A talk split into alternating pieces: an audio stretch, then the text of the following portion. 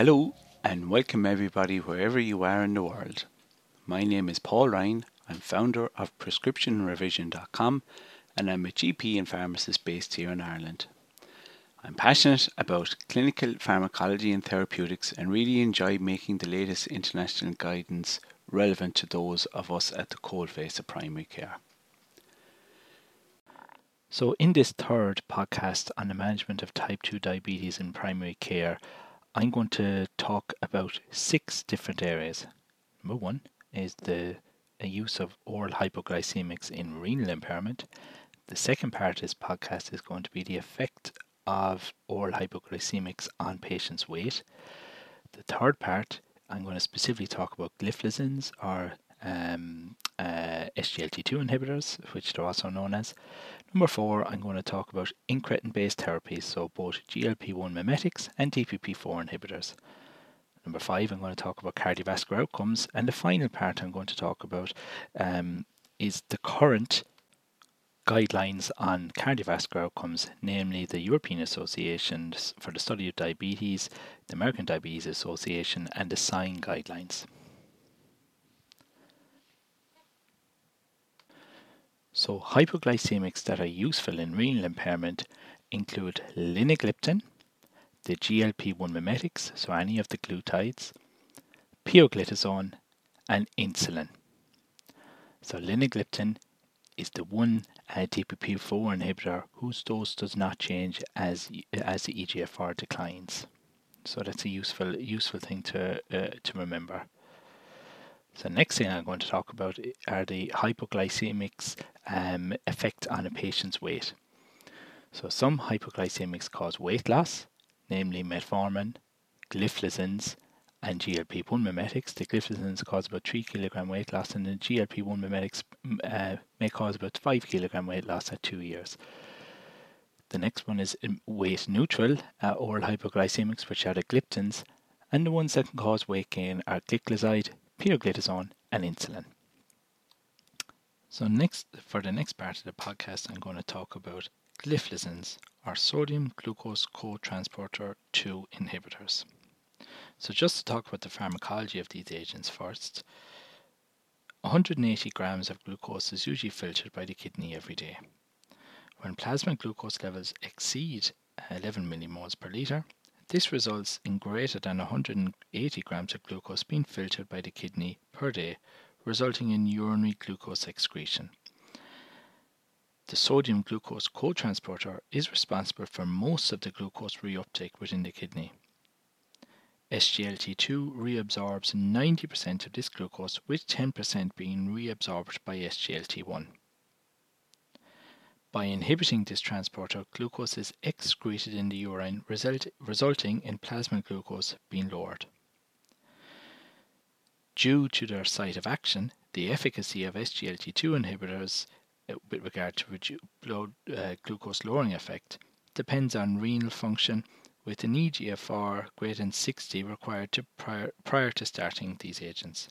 And this is advice as per November 2020 because I und- I feel in the next few years this this threshold will be lowered. So for now, if you're starting someone on a gliflozin, or otherwise known as an SGLT2 inhibitor, the EGFR has to be 60 or above.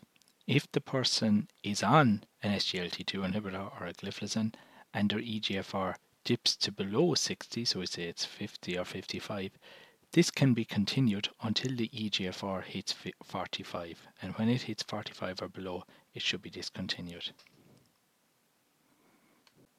Now, these agents are not to be taken in combination with uh, loop diuretics. They themselves cause uh, diuresis. As patients taking these medicines pass more urine, it is important to encourage them to drink more water, especially in nursing home residents. They are generally discontinued if a second UTI occurs in a patient, and if a, a patient experiences a, a, fungal genitourinary infection as a result of these agents, they need to be prescri- they generally need to be prescribed an oral antifungal. If the fungal genital urinary infections are recurrent, the SGLT2 may need may need to be discontinued. So agents within this class include uh, canagliflozin, dapagliflozin, empagliflozin, and ertugliflozin. I always just remember uh, my memory aid is C, D, and E. So canagliflozin, dapagliflozin, and empagliflozin, and then the most recent one, ertugliflozin. So I suppose just to remember there's three things um, uh, when starting, just to be mindful of. Number one, do not start if the EGFR is 59 mils per minute uh, or below, as the glycemic efficacy is dependent on renal function.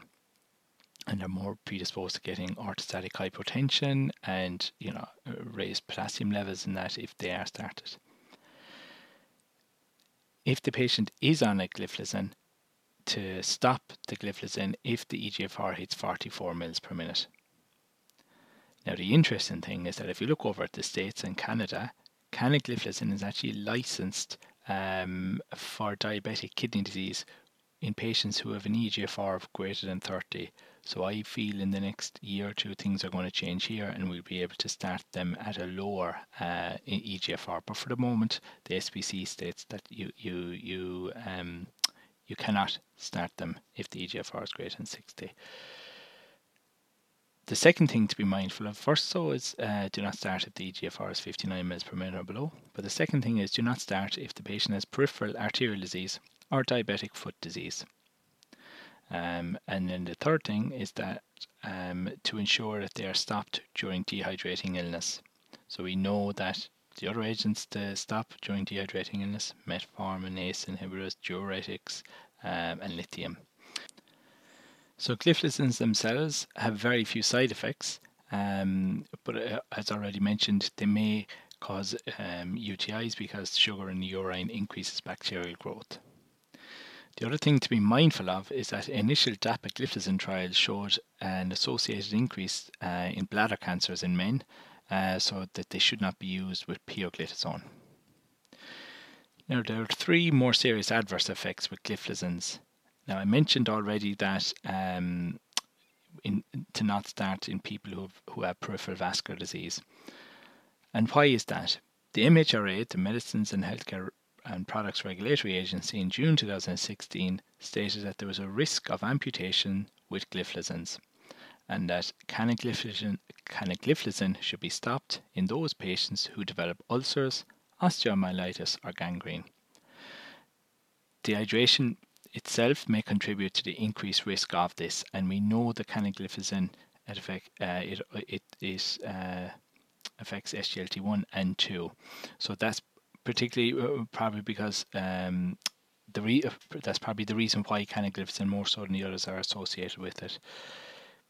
Patients who are on gliflozin should check their feet regularly. So the, that was the first one, the risk of amputation with gliflozins. The second point is diabetic ketoacidosis with gliflozins. And this is an, another MHRA warning to, in 2016. So the risk, um, and it's a not, uh, it's a euglycemic diabetic, diabetic ketoacidosis. So it can occur at blood sugars less than 14. So for us not to be reassured by normal blood glucose if a person is into us with nausea, vomiting, abdominal pain, excessive thirst, or rapid weight loss, or pre, you know tachypneic um, the risk is between 1 in 1,000 and 1 in 10,000, especially in at risk patients if intercurrent illness or dehydrated. SGLT2s are not recommended if, if people are on loop diuretics uh, or frail elderly uh, for this reason. Uh, and if the patient is in front of us, if we're, if we're work, working in an A&E department, we can do an ABG, but if not, um, we can test for blood ketones uh, using the strips if suspected euglycemic DKA. The third most serious adverse effect is the possible increased risk of Fournier's gangrene with SGLT2s, and that's uh, as per the MHRA in February 2019.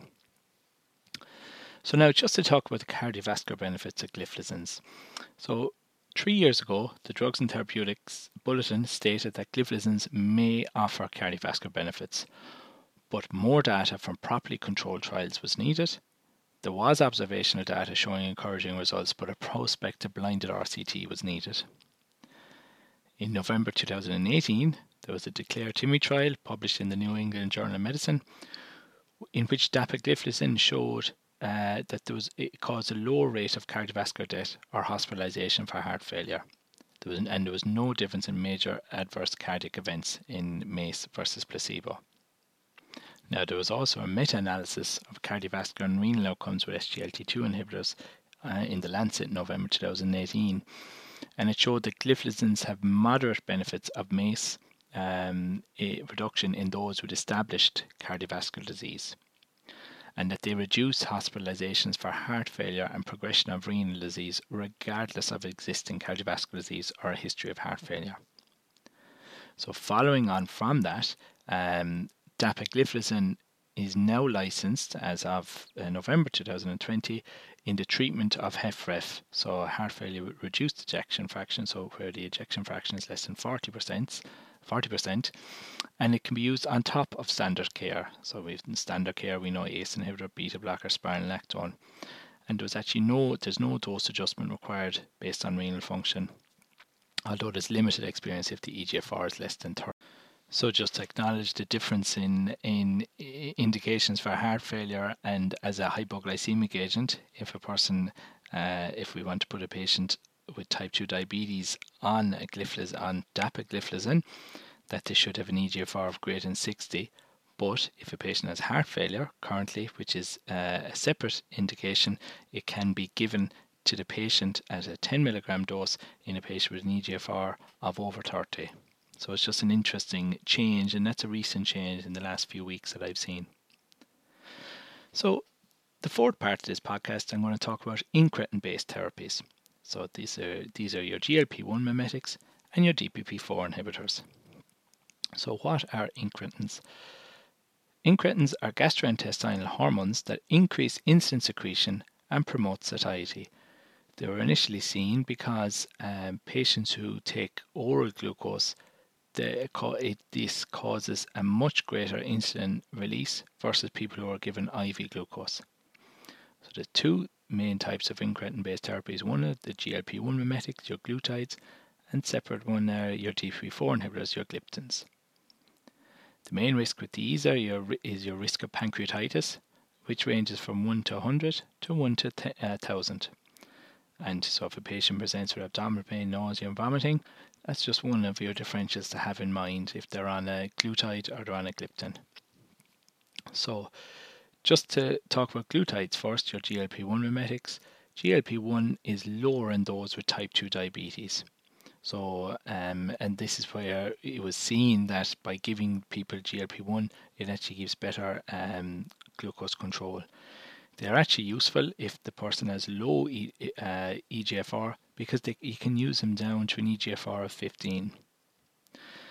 So gliptin so uh, should be the one thing uh, when you're starting a person on a glutide or GLP-1 mimetics is that you should stop the DPP4 inhibitors, your gliptins, before starting GLP-1 mimetic because of this therapeutic duplication. So, so because the both from DPP4 indirectly increases GLP-1, um, so there's no point in putting leaving them on a gliptin and then uh, and then start a glutide.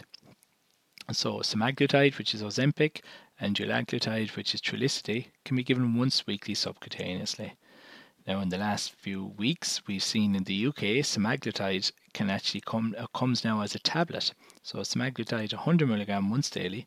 It should be given with 120 ml of water, 30 minutes before medic other medications or food. And that that's a that's a recent change. I, as of today in Ireland, we don't have uh, semaglutide orally.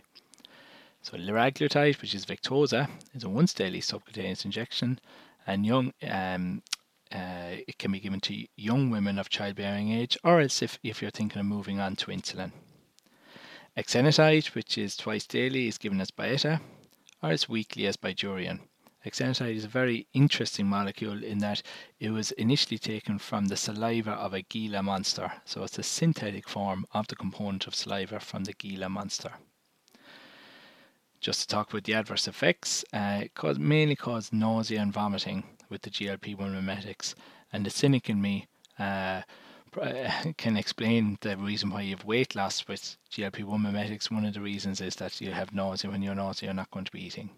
They are very expensive. They're injectable, apart from the recent launch of the semaglutide, but um, the rest of them are injectable, and people don't like injections. From what I see, uh, a lot of our own patients aren't as keen on injections as they are tablets.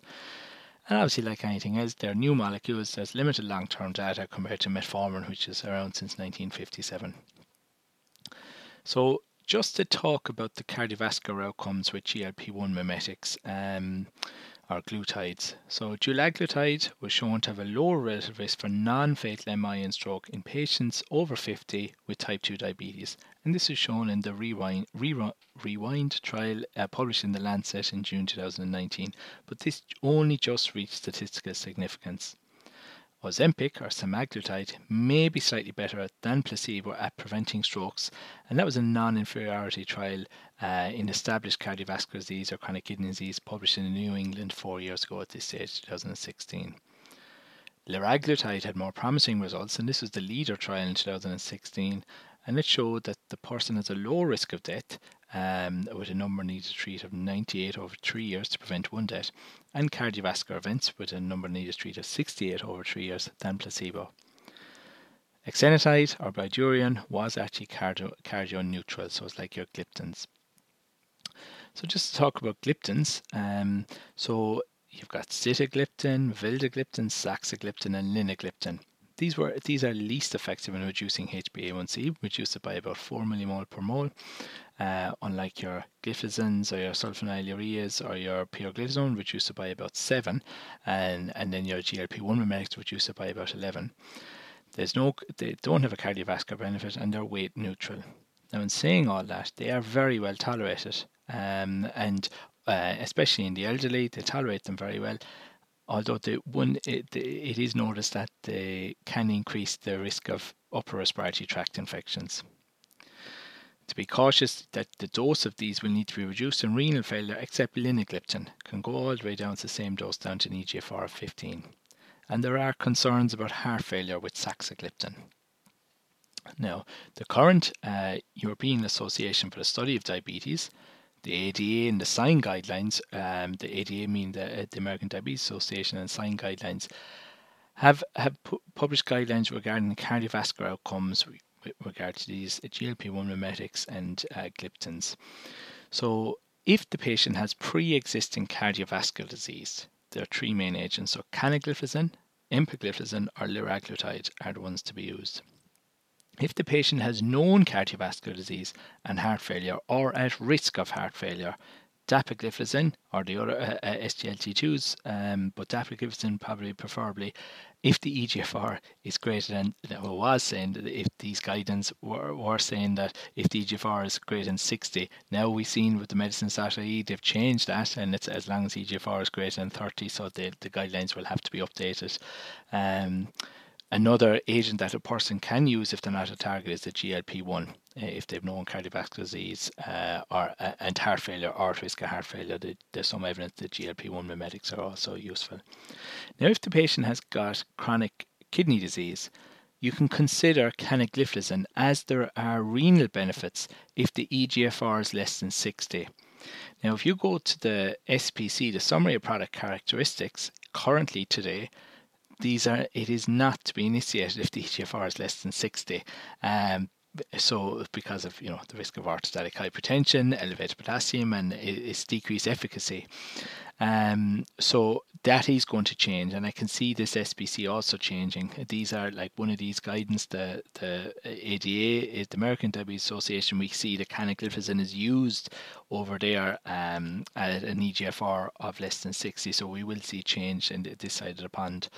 So if the patient is already on canagliflozin, you can actually continue until EGFR is 44, uh, but just reduce the canagliflozin from 300 milligram to 100 milligram. So that brings me to the end of today's podcast. I hope that you found it beneficial. I'm looking forward to delivering my next podcast. Thank you.